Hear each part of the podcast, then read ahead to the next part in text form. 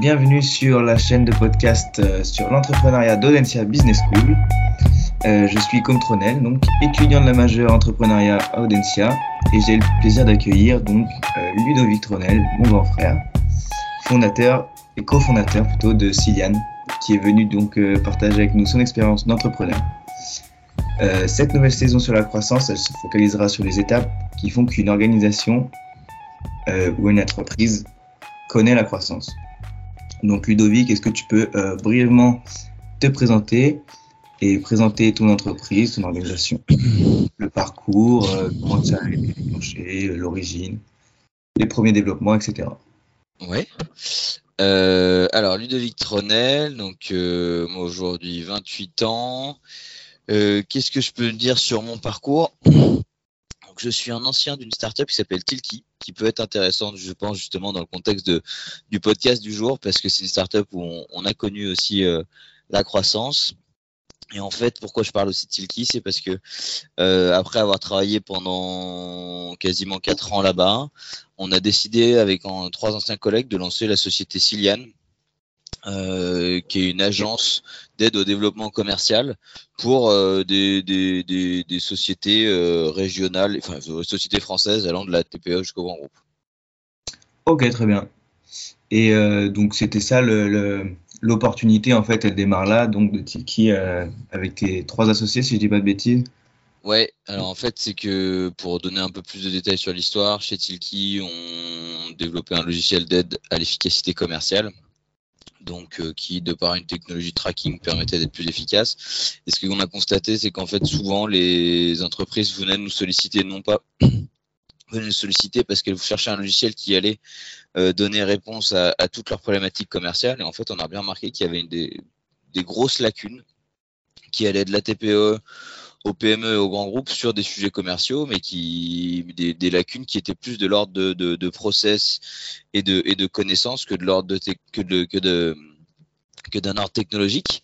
Mhm. Et en fait, c'est en partant de ce constat-là et en, et en, le voyant, en étant sur le terrain avec euh, avec notre relation logiciel Tilki, qu'on a décidé d'aller plus loin et du coup d'accompagner les sociétés à utiliser les bons outils, à mettre en place les bons process autant au niveau marketing que commercial, pour être à jour et être le plus efficace possible. Ok, ok. Ok, super. Euh, du coup, ma première vraie question sur la croissance, ça va être euh, de te demander pourquoi, en tout cas pour toi, euh, quelles, quelles ont été les grandes étapes et les événements principaux, qu'ils soient positifs ou négatifs, qui ont marqué un peu la croissance la croissance naissante de, du coup de, de Cilian et donc le développement de, de, de votre entreprise? Alors, euh, c'est vrai que c'est un exemple sur un, parce que la, société a deux ans, donc c'est un exemple sur une durée assez courte de deux ans, mais il y a quand même des marqueurs qui sont assez importants et qu'on a remarqué, bah, qui nous ont quand même bien, bien, bien, bah, qui nous ont tous marqués. Euh, déjà au niveau financier, euh, il y a un marqueur qui est pas neutre, qui est le moment où finalement on arrive à être rentable et à se dire que notre business va un peu permettre de nous faire vivre. Alors c'est un marqueur mmh. qui paraît peut-être tout simple, mais je, peux en parler étant donné parce que vu qu'on est une jeune structure, c'est euh, un moment euh, du coup de la société qui est assez assez marquant et c'est un peu le moment où on se dit ok ça y est on a vraiment pris notre envol, on n'est plus juste un projet.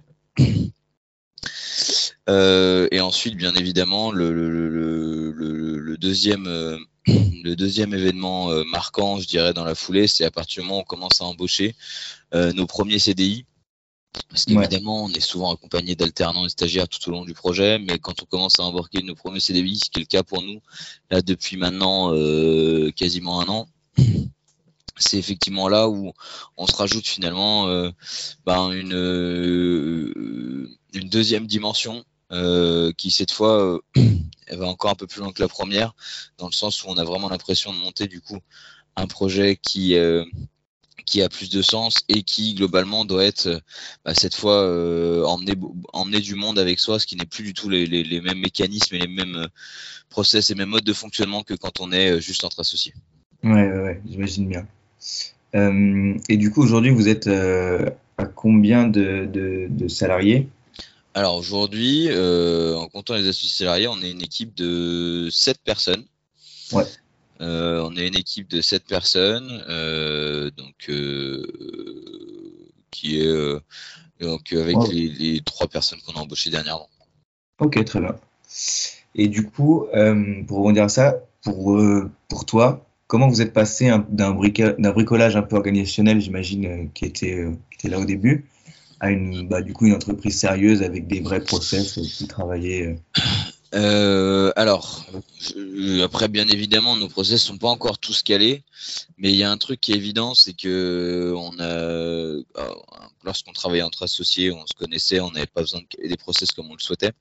Mm-hmm. En fait, c'est que ce qu'on a fait, c'est que nous, dès le, dès la première embauche, en tout cas niveau RH, parce que il reste encore d'autres process à mettre en place sur des sujets organisationnels. Mais en tout cas niveau RH, on a tout de suite fait en sorte d'avoir quelque chose d'assez costaud et de pas de se dire bon bah on va l'embaucher, on verra bien comment ça se passe. Mais au minima, quand je dis costaud, c'est euh, avec un minima euh, un planning de formation sur les deux premiers mois, euh, avec des étapes à passer entre nous, avec du coup une organisation entre les différents associés pour qu'ils voient l'ensemble des volets euh, en termes de méthode interne. Et c'est aussi avec cette arrivée-là que nous, on a structuré nos méthodes et on a fait en, on a fait en sorte que euh, de documenter un peu euh, nos, nos, nos, processus, on va dire, opérationnels. Donc c'est un peu cette première embauche qui a fait qu'on a décidé d'être assez carré dès le début pour justement ne pas commencer à embarquer des personnes avec des mauvaises fondations. Ok, ouais, très bien. Et alors, je peux aller même plus loin là-dessus si je me permets. Là, on a, on a du coup, on a commencé à, à embaucher de nouvelles personnes avec du coup les quand même des, des modalités assez similaires. Et on voit que du coup, la structure qu'on avait mise en place en termes de recrutement et même de d'accompagnement opérationnel et d'apprentissage est de base euh, assez forte puisqu'on a optimisé que certains points, mais globalement, on reprend en fait cette structure qu'on avait posée pour notre première embauche. Ok, Ok, ok, très bien. Euh, et du coup, pour faire un petit parallèle, euh, parce que du coup, vos process, ils sont naissants chez Tilki. Est-ce que toi, parce que toi, tu as, vu du, coup euh, ce passage un peu au bricolage à la mise en place de process précis? Chez Tilki, ça a été différent. Comment tu l'as vu Alors, c'est intéressant de le comparer. Je m'étais encore jamais trop posé la question, mais alors, tu vois, typiquement, nous, ce qui nous a mené à être très structuré dès la première embauche, c'est parce que j'ai connu. C'est pas. Euh, Et exactement. En fait, je l'ai connu dans le cadre d'une start-up qu'il était potentiellement beaucoup moins, alors qu'elle embauchait beaucoup plus et mhm. qui allait beaucoup plus vite. Euh, et donc, c'est aussi en partie pour ça qu'on a décidé de faire différemment maintenant en tant qu'ancien collègue euh, de chez Tilki et donc d'avoir une approche un peu différente. Mais chez Tilki, effectivement, euh, les process étaient quand même. Il y, avait il y avait certains process, mais on était plus dans, euh, on va dire, un peu cette notion d'intelligence collective, de, de quand je dis, enfin, de, de beaucoup d'autonomie, et donc des, des, des donc des, euh, des, des, des, initiatives qui devaient être prises assez facilement et beaucoup moins, enfin, qui devaient être prises, on va dire, assez régulièrement, et moins de process, effectivement. Hmm. Alors, il y avait deux trois basiques, hein, mais euh, globalement, euh, c'était pas aussi cadré que nous, est-ce qu'on a décidé de mettre en place.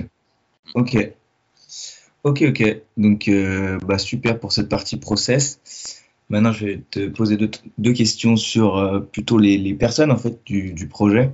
Mhm. Est-ce que tu peux déjà me dire qui sont les, personnes à l'origine du projet? Quand tu parles de l'origine du, du projet Siliane Ouais, du projet Siliane, bien sûr. Euh, donc quatre associés, dont moi. Euh, quatre anciens collègues. En l'occurrence, on va retrouver Stéphane Girardin, euh, qui était mon ancien directeur dans, dans, chez Tilki, mon ancien directeur commercial chez Tilki avec un profil ingénieur. ensuite, on va voir Lydie Gnotti, qui lui était un de mes anciens collègues, mais parti plus marketing et commerce chez Tilki et qui a fait la même école que moi, école de commerce. Mhm. Et Simon Deschaux aussi, profil lui euh, plus commercial chez Tilki et euh, qui a aussi fait la même école de commerce que moi. Et donc vous avez été quatre à, l'origine de ce projet, donc quatre associés fondateurs. Oui. Est-ce qu'il y a eu des personnes qui ont gravité autour de ça, qui ont été pour des conseils ou des mentors peut-être encore au-dessus, enfin je sais pas, dans la famille ou je sais pas? Euh, alors nous, on a fait partie d'un réseau euh, Medef, réseau entreprendre, qui du coup permet de rencontrer fréquemment bah, d'autres entrepreneurs dans des contextes complètement différents, qui peuvent vraiment faire de tout et de rien. Et dans ce cadre de ce réseau-là, il y avait un parrainage qui était fait par un autre membre du MEDEF qui lui était un entrepreneur expérimenté. Donc euh, qui était quand même plutôt dans un écosystème proche du Nose, donc agence plutôt de, création de site internet et SEO, euh, donc société de service, et qui nous a accompagnés pendant une période d'un an euh, pour justement voir comment on évoluait, essayer de donc, challenger un peu sur deux trois points. Donc je dirais que c'est ça essentiellement, enfin qu'on a pu faire de, de tu vois, en, vraiment avec vraiment un truc un peu matérialisé. Sinon, bien évidemment, après, on a tendance à parler avec beaucoup d'amis qui eux aussi montent des boîtes. Ouais. Euh, d'autant que nos clients sont souvent aussi des entrepreneurs.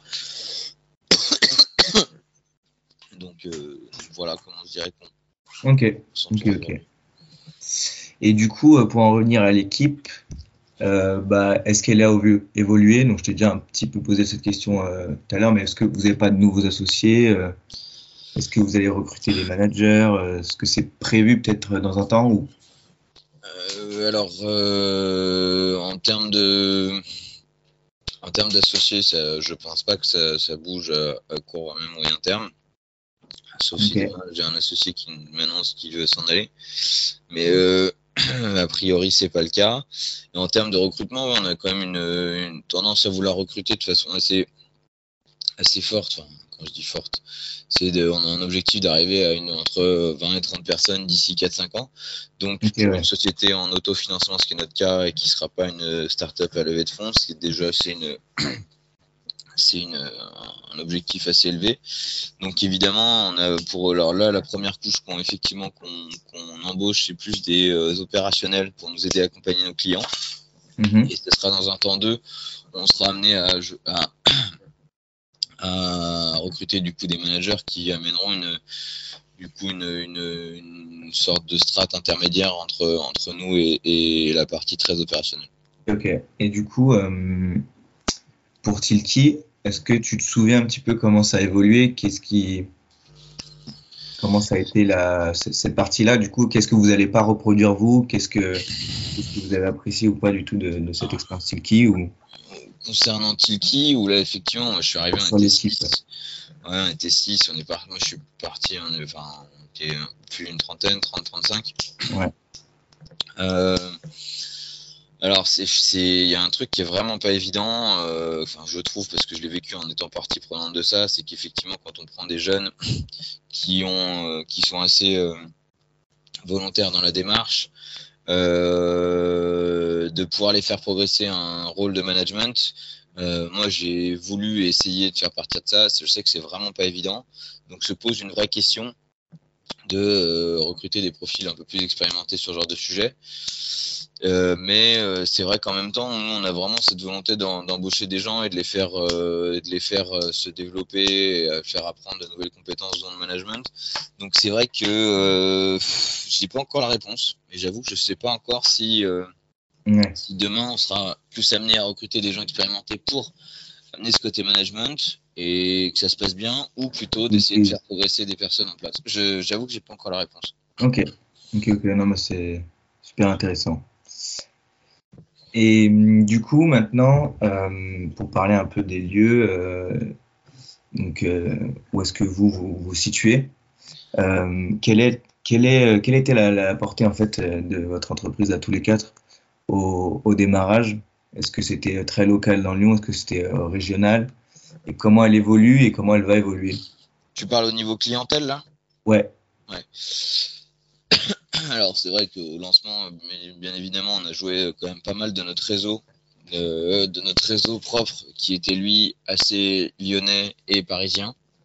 Mhm. Euh, et alors là, on est en train d'évoluer un petit peu. Euh, on a toujours cette, cette attache lyonnaise et un peu moins parisienne avec le temps. et du coup, on devient très très régional, d'autant que ce qui s'est passé de façon un peu euh, inattendue, c'est qu'on a un associé qui a décidé d'être en télétravail à 100% et de vivre au Puy-en-Velay. Petite ville, euh, petite ville basée en, Haute-Loire, donc à une heure, une heure et demie de Lyon. Et euh, ce qui se passe, c'est qu'il s'est, il s'est installé du coup pour travailler toute la journée au sein d'un, d'un, incubateur, mais plutôt d'un, espace de coworking dédié aux jeunes structures et aux startups. Et le, rien que le fait d'être présent à cet endroit-là fait que euh, beaucoup de sociétés de, de la Haute-Loire et du Puy-en-Velay nous sollicitent pour travailler. Ok. ce qui n'était pas du tout ce qui n'était pas du tout prévu ni même réfléchi. Ouais. Mais ce qui se fait se poser des questions quand même euh, sur euh, notre présence régionale qui fait que rien qu'une simple présence physique et qui est euh, qui, est donc là demandée en l'occurrence, nous a permis de rencontrer beaucoup de structures et d'avoir une présence au sein de, donc certes d'une petite ville, mais mais qui aujourd'hui commence à être non négligeable en, termes de, de, business. Ok. Ok, super intéressant. Et du coup, euh, de manière plus, euh, plus géographique, on va dire, cette, euh, cette, portée, vous, comment vous situez? Est-ce que vous comptez bouger un petit peu? Est-ce que vous allez vous développer autre part Peut-être éventuellement dans un futur plus lointain? Parce que... Alors oui, si on voit plus long terme, pardon, c'est vrai que là j'ai fait l'état à l'instant T, mais si on voit plus long terme, nous c'est vrai qu'on a une première volonté, c'est stabiliser côté France. Mm-hmm. Après, on a toujours, euh, vu qu'anciennement on a, quand même un peu bossé à l'étranger, on a toujours cette volonté de, euh, mais je pense que là pour le coup c'est vraiment à plus long terme, d'avoir euh, ces liens avec certains pays européens ou non européens comme l'Angleterre, pour mhm. aller aussi, bon ça c'est presque pour des raisons perso parce que c'est des sujets qui nous intéressent et parce qu'on sait qu'on en est capable. Donc, euh, donc oui, à long terme, ça serait éventuellement de pouvoir bosser un petit peu à l'étranger. Mais là, pour le coup, on parle de, je pense, à très long terme, c'est-à-dire à plus de 5 ans. Et, euh, parce que c'est pas la prio en termes de. Enfin, on a, on a quand même d'autres points à stabiliser pour avoir un business un peu fort avant d'aller attaquer à l'étranger. Ok, ok, très bien. Et enfin, du coup, bah, ma dernière question, est-ce que tu aurais euh, un conseil ou plusieurs conseils à donner aux entrepreneurs et aux entrepreneuses qui, nous écoutent afin de piloter euh, leur croissance? Euh, Ouais, un conseil que qu'on a enfin, qu'on a mis en place et mais qui est dur à tenir, c'est mhm. vraiment de de se prendre le temps de se poser à un moment donné, c'est-à-dire après avoir quand même fait quelques tests opérationnels, de fonctionner que le produit ou le service qu'on va fonctionne, mais de se poser, pour euh, regarder, non pas au niveau de ses pieds, mais regarder tout droit et un peu plus loin à l'horizon, c'est-à-dire à horizon 4-5 ans, pour voir finalement ce que pourrait être la boîte euh, à court, moyen et enfin au moins jusqu'à 5 ans, pour se poser, alors euh, pour se poser les questions de ce que ça pourrait être et pour décider de ce que ça va être.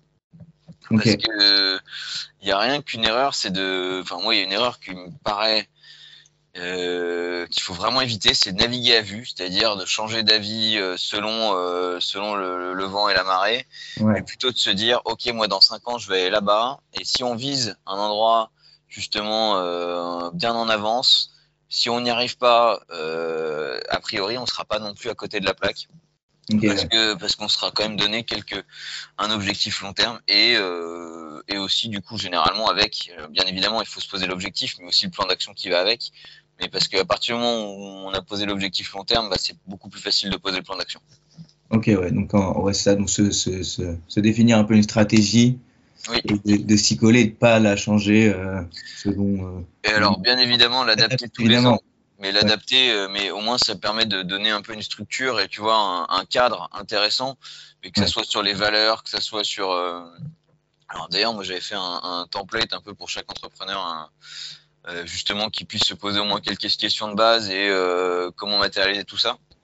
Ouais. Euh, parce que justement, ça me paraissait tellement important et tellement évident, mhm. mais j'ai remarqué que c'était pas fait si souvent, enfin c'était pas pas fait tant de tant de, enfin, tant de fois que ça quand je okay. j'en parle autour de moi. Ok, c'est pas régulier comme pratique quoi. Non, pas du tout.